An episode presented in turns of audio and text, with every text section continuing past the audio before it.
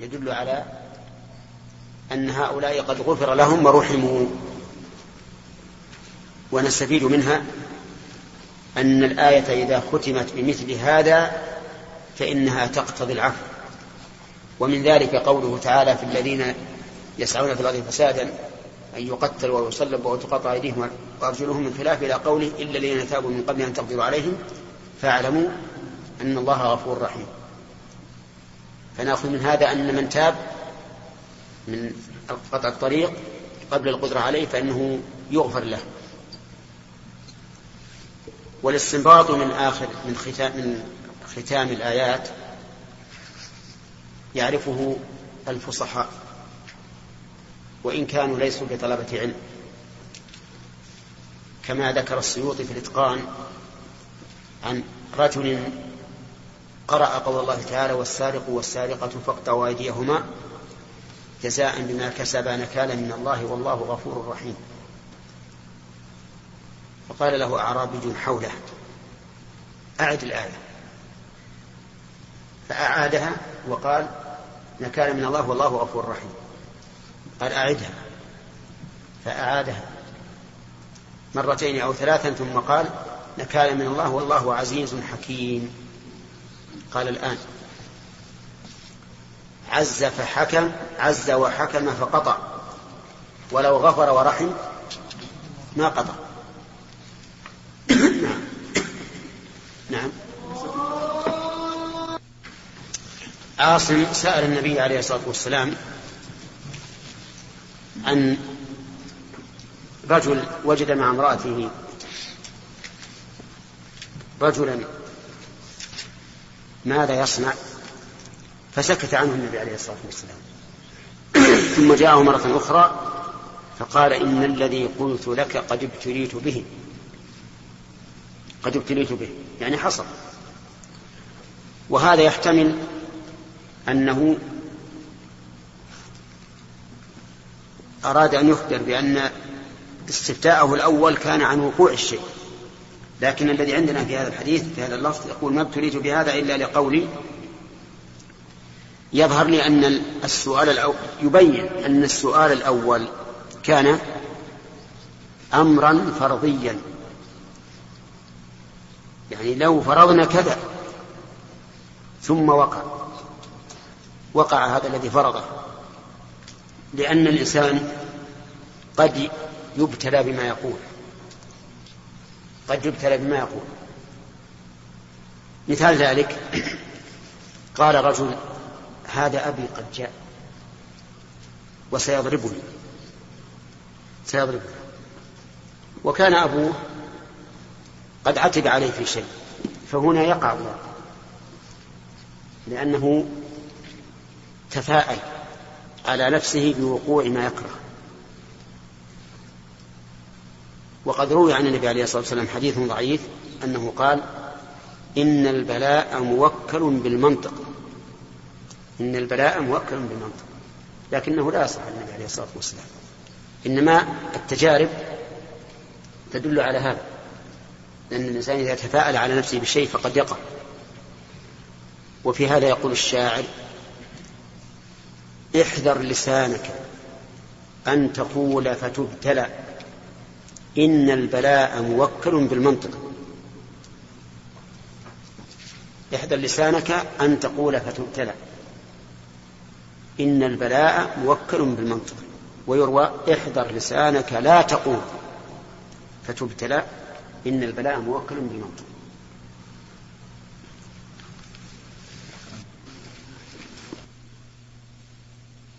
مع صاحب الفضيلة الشيخ عبد الله بن سعد الغامدي العبد ابن حجر ما قال فضيلة والمتأخرين. إيه. لأن ذاك مخطئ وذا مصيب ها؟ إيه ما يمدي يعني حتى التنبيهات هذه ما هي ما هي بسليمة.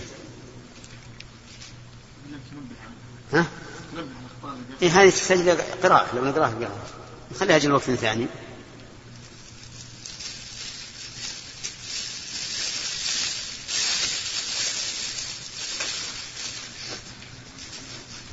بسم الله الرحمن الرحيم. الحمد لله رب العالمين وصلى الله وسلم على نبينا محمد وعلى آله وصحبه. قال البخاري رحمه الله تعالى حدثنا عبد العزيز بن عبد الله قال حدثنا سليمان عن ثور بن يزيد عن نعم. ثور بن زيد. باقي علينا في الآيات. قال الله تعالى إن الذين يرمون المحصنات الغافلات المؤمنات لعنوا في الدنيا والآخرة ولهم عذاب عظيم. يرمون المحصنات يعني بالزنا. الغافلات يعني العفيفات البعيدات عن التهمة لأنها غافلة ما تتعرض لمواقع الفتن. المؤمنات واضح لعنوا هذا خبر المبتدا خبر إن. ولم يبين الله من لعنهم للعموم لأن كل من علم بحالهم يلعنهم ويمقتهم ويسبهم في الدنيا والآخرة ولهم عذاب عظيم. هذا مع ما لهم من عقوبة الحد.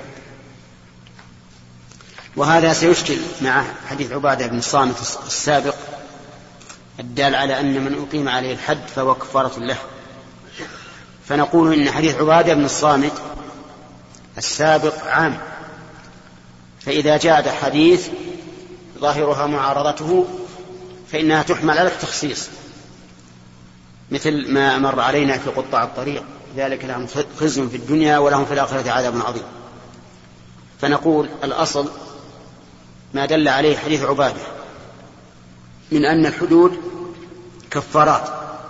فإذا وردت نصوص تدل على أن الإنسان يحد في الدنيا ويعذب في الآخرة صار خاص مخصصا لعموم حديث عبادة. نعم. حدثنا عبد العزيز بن عبد الله قال حدثنا سليمان عن ثور بن زيد عن أبي الغيث عن أبي هريرة عن النبي صلى الله عليه وسلم أنه قال اجتنبوا السبع الموبقات. قالوا يا رسول الله وما هن؟ قال الشرك بالله والسحر وقتل النفس التي حرم الله إلا بالحق وأكل الربا وأكل مال اليتيم والتولي يوم الزحف وقذف المحصنات المؤمنات الغافلات. الشاهد آخر الحديث قذف المحصنات الغافلات المؤمنات وقولها الموبقات يعني المهلكات. وقولها الشرك هو أعظمها أعظمها الشرك. كما قال الله تعالى إن الشرك لظلم عظيم. وسئل النبي صلى الله عليه وسلم أي الذنب أعظم أو أكبر؟ قال أن تجعل لله ندا وهو خلقك.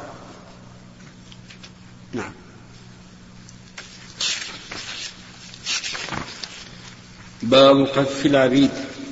حدثنا مسدد قال حدثنا يحيى بن سعيد عن فضيل بن غزوان عن, عن ابن أبي نعم عن أبي هريرة رضي الله عنه أنه قال سمعت أبا القاسم صلى الله عليه وسلم يقول من قذف مملوكه وهو بريء مما قال جلد يوم القيامة إلا أن يكون كما قال. في هذا الحديث دليل على أن المملوك إذا قذفه سيده فإنه لا يقام عليه الحد. ولكن الله يقيمه عليه يوم القيامة. وذلك لأن الغالب أن السيد لا يقذف مملوكه بالزنا إلا وهو واقع حقا. لأن ضرره أي الزنا أي زنا العبد يعود على السيد فإنه يبقى لا قيمة له. فالغالب أن السيد لا يمكن أن يقذف عبده مملوكه بالزنا إلا وهو متأكد فلهذا لا يقام عليه الحد. لكن الله تعالى يأخذ منه ذلك يوم القيامة إلا أن يكون كما قال. والترجمة كما تشاهدون الترجمة أعم من من الدليل. الترجمة أعم من الدليل. والقاعدة عند العلماء أنه لا يستدل بالأخص على العم. وإنما يستدل بالأعم على الأخص. لأن الأعم يشمل جميع أفراد مدلوله والأخص لا يشمل إلا الصورة الخاصة. الترجمة ما تعرض لها. حجر؟ قوله باب قذف العبيد أي الإلقاء عبر بالعبيد اتباعا للفظ الخبر وحكم الأمة والعبد في ذلك سواء والمراد بلفظ الترجمة الإضافة للمفعول بدليل ما تضمنه حديث الباب. ويحتمل إرادة الإضافة للفاعل والحكم فيه والحكم فيه على أن على العبد إذا قذف إذا قذف. إذا قذف. والحكم فيه أن على العبد إذا قذف نصف ما على الحر ذكرا كان أو أنثى. وهذا قول الجمهور. وعن عمر بن عبد العزيز والزهري وطائفة يسيرة والأوزاعي وأهل الظاهر حده ثمانون. وخالفهم ابن حزم فوافق الجمهور. قوله عن ابن أبي نعم. ما, ما, ما أفاد. على كل حال نقول قذف العبيد يحتمل الإضافة إلى الفاعل فيكون العبد هو القاذف. أو إلى المفعول فيكون العبد هو المخذوف. إذا قذف العبد إذا قذف العبد شخصا فإنه يجلد يجلد ثمانية جلدة. وإذا قذف العبد ولعل الصواب قذف. إذا قذف العبد فإن العلماء اختلفوا. هل يجلد قاذفه ثمانين جلدة أو لا يقذف إلا أربعين؟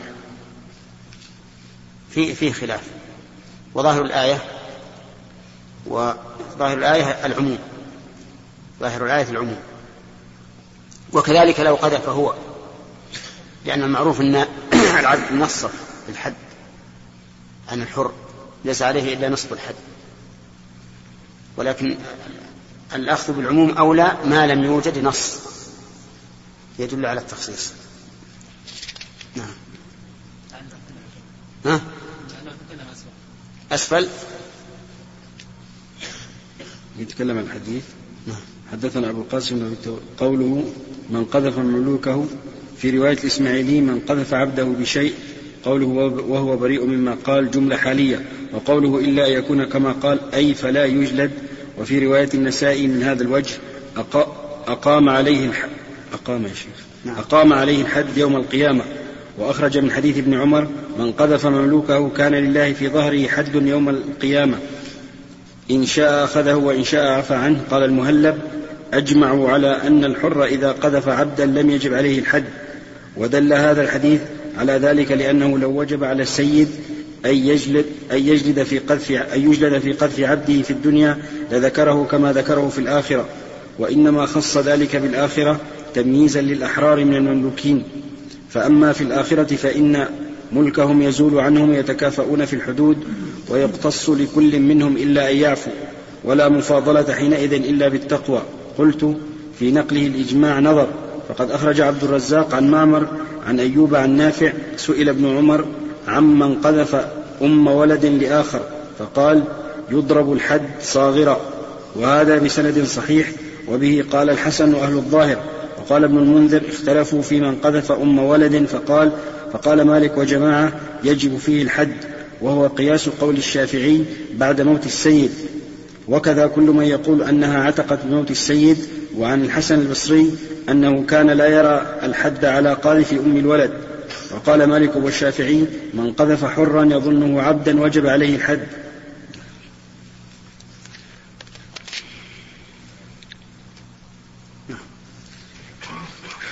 باب باب هل هل يأمر الإمام رجلا فيضرب الحد غائبا عنه؟ وقد فعله عمر. حدثنا محمد بن يوسف قال حدثنا ابن عيينة عن الزهري عن عبيد الله بن عبد الله بن عتبة عن أبي هريرة وزيد بن خالد الجهني قالا جاء رجل إلى النبي صلى الله عليه وسلم فقال أنشدك الله إلا قضيت بيننا بكتاب الله. فقام خصمه وكان أفقه منه فقال صدق اقض بيننا بكتاب الله وأذن لي يا رسول الله. فقال النبي صلى الله عليه وسلم قل. فقال إن ابني كان عسيفا في أهل هذا. فزنى بامرأته فافتديت منه بمائة شاة وخادم وإني سألت رجالا من أهل العلم فأخبروني على أن على ابني جلد مئة فأخبروني أن على ابني جلد مئة وتغريب عام وأن على امرأة هذا الرجل فقال والذي نفسي بيده لأقضين بينكما بكتاب الله المئة والخادم رد عليك وعلى ابنك جلد مئة وتغريب عام. ويا أنيس اغدو على امرأة هذا فسلها فإن اعترفت فارجمها فاعترفت فرجمها.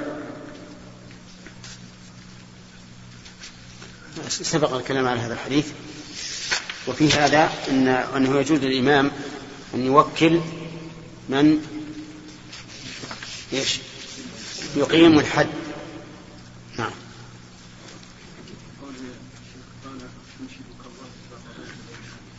نعم كيف مفهوم إيش؟ لا من باب التوكيد. ولهذا قال فقام الثاني وكان أفقه منه. يعني ما ما قال شيء.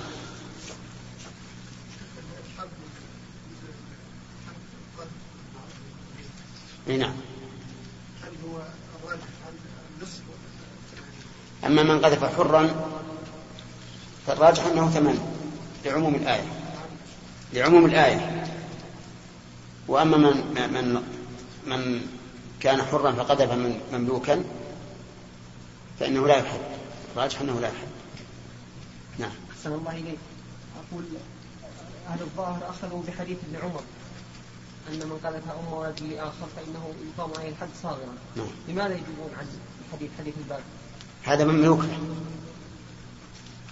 وذا أم ولد غيره.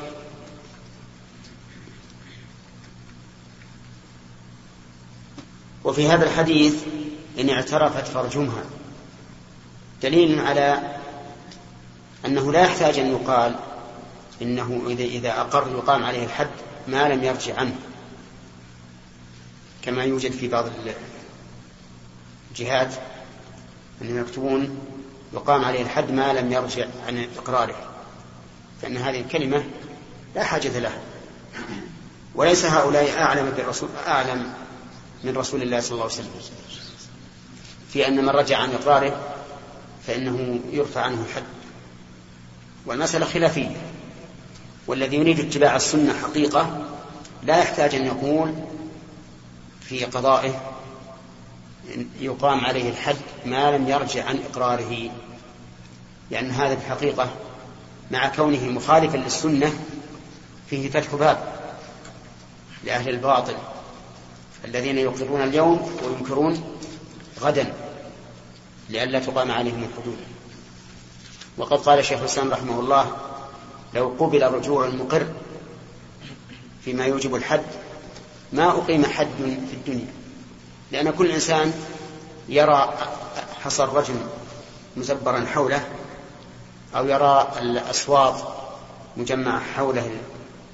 كل إنسان يقدر يقول أنا رجعت عن إقراري حتى يرفع عنه الحد وفي هذا من من الفساد ما لا يعلمه إلا رب العباد. ولا يصح أن نقول إن قضية ماعز تدل على قبول رجوع المقر لأن ماعز رضي الله عنه ما رجع عن إقراره لكنه تاب. وفرق بين بين رجوع المقر المتلاعب وبين الرجل الذي تاب في أثناء إقامة الحد عليه أو قبل أن يقام عليه الحد. بينهما فرق عظيم. فالأول الراجع عن إقراره متلاعب لا شك. بالأمس يرجع ويشهد على نفسه واليوم يرجع. هذا تلاعب واضح. نعم. كتاب الديات. باب قول الله تعالى ومن يقتل مؤمنا متعمدا فجزاؤه جهنم. حدثنا قتيبة بن سعيد قال حدثنا جرير عن الأعمش عن أبي وائل عن عمرو بن شرحبيل قال قال عبد الله قال رجل يا رسول الله أي الذنب أكبر عند الله؟ قال أن تدعو لله ندا وهو خلقك. قال ثم أي؟ قال ثم أن تقتل, أن تقتل ولدك خشية أن يطعم معك. قال ثم أي؟ قال ثم أن تزاني حليلة جارك. فأنزل الله عز وجل تصديقها والذين لا يدعون مع الله إلها آخر ولا يقتلون النفس التي حرم الله إلا بالحق ولا يزنون ومن يفعل ذلك يلقى أثاما. هذا الحديث ظاهر المعنى. إلا إلا قول إلا قوله أن تقتل ولدك أن يطعم معك أو خشية أن يطعم معك فإن هذا القيد أغلبي وليس قيدا مخرجا لما سواه. وعلى هذا فلو قتل ولده لغير هذا السبب فالحكم واحد. لكن هذا كقوله ولا تقتلوا أولادكم خشية إملاق. لأنه ليس معنى الآية اقتلوهم في غير ذلك. لكنه لما كان هذا هو الغالب عند الجاهليين ذكره الله عز وجل. نعم. طيب وقوله كتاب الديات الديات جمع دية وهي المال المدفوع للمجني عليه. في النفس فما دونه. هذه الدية. المال المدفوع للمجني عليه في النفس فما دونها. ثم قد تكون مقدرة وقد تكون غير مقدرة كما سيتبين إن شاء الله. نعم. حدثنا علي قال حدثنا إسحاق بن سعيد ابن عمرو بن سعيد بن العاص عن أبيه عن ابن عمر رضي الله عنهما قال قال رسول الله صلى الله عليه وسلم لن يزال المؤمن في فسحة من دينه ما لم يصب دما حراما. هذا تهديد شديد. أن الإنسان في فسحة من دينه يعني أن الله يحفظه به ويحفظه عليه ما لم يصب دما حراما. فإن أصاب دما حراما فهو على خطر عظيم. وعلى هذا يزول بعض الإشكال في قوله تعالى ومن يقتل مؤمنا متعمدا فجزاؤه جهنم خالدا فيها وغضب الله عليه ولعنه وأعد له عذابا عظيما. فإن هذا الذي قتل المؤمن متعمدا يخشى أن يسلب الإيمان كليا ثم يكون هذا جزاء جزاءه. حدثني أحمد بن يعقوب قال حدثنا إسحاق بن سعيد قال سمعت أبي يحدث عن عبد الله بن عمر قال إن من ورطات الأمور التي لا مخرج لمن أوقع نفسه فيها سفك الدم الحرام بغير حله. نعم. حدثنا عبيد الله بن موسى عن الأعمش عن أبي وائل عن عبد الله بن مسعود قال قال النبي صلى الله عليه وسلم أول ما يقضى بين الناس في الدماء. نعم قول ابن عمر رضي الله عنه لا مخرج لمن أوقع نفسه فيها. هذا ليس على عموم. والصواب أن له مخرجا وذلك بالتوبة وأداء ما يلزم من قصاص أو دية فهذا مخرج. فيكون كلام ابن عمر هنا إما لأنه لا يرى قبول توبة القاتل وإما إنه من باب التحذير. وباب التحذير يصح فيه الإطلاقات بدون تقييد ويكون ويكون التقييد معلوما من نصوص أخرى لأن باب التحذير ينبغي فيه. الإتيان بأشد ما ما يحذر حتى يحذر الناس منه. وعلى هذا جاءت بعض النصوص المطلقة في الوعيد التي ظاهرها معارضة النصوص الأخرى الدالة على أن المؤمن لا يخلد في النار من أجل من أجل التحذير. ففي باب التحذير يصح إطلاق الوعيد. يصح إطلاق الوعيد ويكون تقييده بالنصوص الأخرى. على كل حال ابن عمر نقول كلامه هذا إما أن يكون ممن لا يرى توبة القاتل وهو قول مرجوح وإما أن وإما أن يكون من باب إيش؟ من باب التحذير. وضع التحذير لا بأس أن يأتي الإنسان فيه بعبارات مطلقة نعم. هو كذلك ترتيب الذنوب في إيش؟ ترتيب الذنوب. أو اي الذنوب اكبر عند الله. نعم. لا هذا هذا من ترتيب الجنس. في النفس أول حق الله عز وجل ثم في في الجناية على النفوس ثم في الجناية على الأعراض. نعم. حديث ابن مسعود حديث ابن مسعود. كيف؟ حدثنا عبيد الله بن موسى عن الأعمش عن أبي وائل عن عبد الله بن مسعود قال قال النبي صلى الله عليه وسلم أول ما يقضى بين الناس في الدماء. نعم. هذا واضح. في حقوق الله أول ما يحاسب عليه العبد الصلاة. في حقوق الله. وفي حقوق الآدميين أول ما يقضى بين الناس في الدماء. لأن الصلاة هي أوكد وأعظم الأعمال البدنية التي هي من حق الله. والدماء هي أعظم العدوان على الخلق. فيقضى بين الناس في الدماء قبل أن يقضى بينهم في الأموال. لأن الدماء هي أشد ما يكون في العدوان. نعم. حدثنا عبدان قال حدثنا عبد الله قال حدثنا يونس عن الزهري قال حدثنا عطاء بن يزيد أن عبيد الله بن عدي حدثه أن المقداد بن عمرو الكندي حليف بني زهرة حدثه وكان شهد بدرا مع النبي صلى الله عليه وسلم أنه قال يا رسول الله إن لقيت كافرا فاقتتلنا فضرب يدي بالسيف فقطعها ثم لاذ بشجرة وقال أسلمت. نسخة إني لقيت.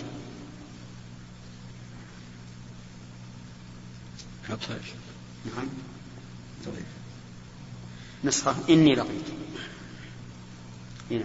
قال فاقتتلنا فضرب يدي بالسيف فقطعها ثم لاذ بشجرة وقال أسلمت لله. أقتله بعد أن قالها؟ قال رسول الله صلى الله عليه وسلم لا تقتله. قال يا رسول الله فإنه طرح إحدى يدي ثم قال ذلك بعدما قطع بعدما قطعها. أقتله؟ قال لا. فإن قتلته فإنه بمنزلتك قبل أن تقتله وأنت بمنزلته قبل أن يقول كلمته التي قال.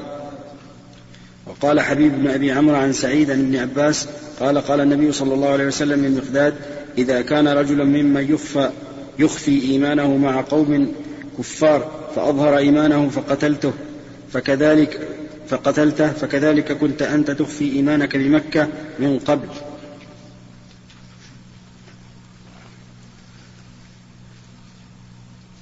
هذا أيضا فيه الوعيد على من قتل نفسا معصومة. لأن الرسول عليه الصلاة والسلام قال إن قتلته فإنه بمنزلة بمنزلتك قبل أن تقتله. وأنت بمنزلته قبل أن يقول كلمته التي قالها يعني أن قتلك إياه كفر. كما جاء في الحديث سباب المسلم فسوق وقتاله كفر. فإن استحل قتل المسلم إن استحل قتل المسلم فهو كافر كفرا مخرجا عن الملة. الشيخ نعم. شيخ البيت الذي نستشهد به يا من ألوذ به فيما أمل وفيما أؤمله هنا لاذ بشجرة هذا الرجل فيما فيما يحاذره. هنا. اللياذ والعياذ يجوز بغير الله. فيما يقدر عليه. لا يا شيخ باللغة. نعم. يقول اللياذ فيما يؤمل والعياذ فيما يحاذر. يعني قصد يعني لاذ بغير الله قصده لا يا شيخ. نعم. قل هنا يا شيخ. هم ذكرنا نحن ذكرنا لما قرأنا هذا البيت قبل مدة وجيزة. قلنا الأصل من الياء فيما يؤمل والعياد فيما يحفظ وقد يتبادلان. قد يتبادلان. نعم. الله أيهم يقدم الحساب حق الله أو حق المخلوق؟ يعني يوم القيامة. يعني تقدم الصلاة حساب أو آه، حق الله. الله حق الله يقدم. ولهذا قيد أول ما يقضى بين الناس في الدماء. وفي في الصلاة قال أول ما يحاسب عليه العبد صلاته. ما يشهد لذلك قوله في الصلاة فإن صلحت صلح سائر يعني يقيد هذا. ربما يبين. وفي احتمال يعني لكن نرى انه أن أول ما يحاسب عليه العبد العبادات أول ما يحاسب عليه. نعم. الله إيش معنى قول النبي عليه الصلاة والسلام من مقدار إذا كان رجل من يخفي إيمانه مع قوم كفار هم كذلك نعم. يعني معناه إذا كان رجل يخفي إيمانه مع قوم كفار خوفا على نفسه فأظهر إيمانه فقتلته فهل تعد هذه جناية أو لا؟ يقول أنت كنت تخفي إيمانك لو قتلك أحد في مكة لما كنت في إيمانك هل تعتقد هذا جناية إذا هذه كيف تقتل هذا بعد أن أظهر إيمانه؟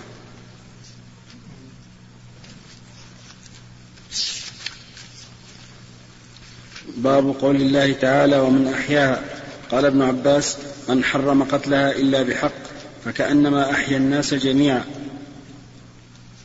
حدثنا قبيصة قال حدثنا سفيان عن الأعمش عن عبد الله بن مرة عن مسروق عن عبد الله رضي الله عنه عن النبي صلى الله عليه وسلم أنه قال لا تقتل نفس إلا كان على ابن آدم الأول كفل منها. أيها الإخوة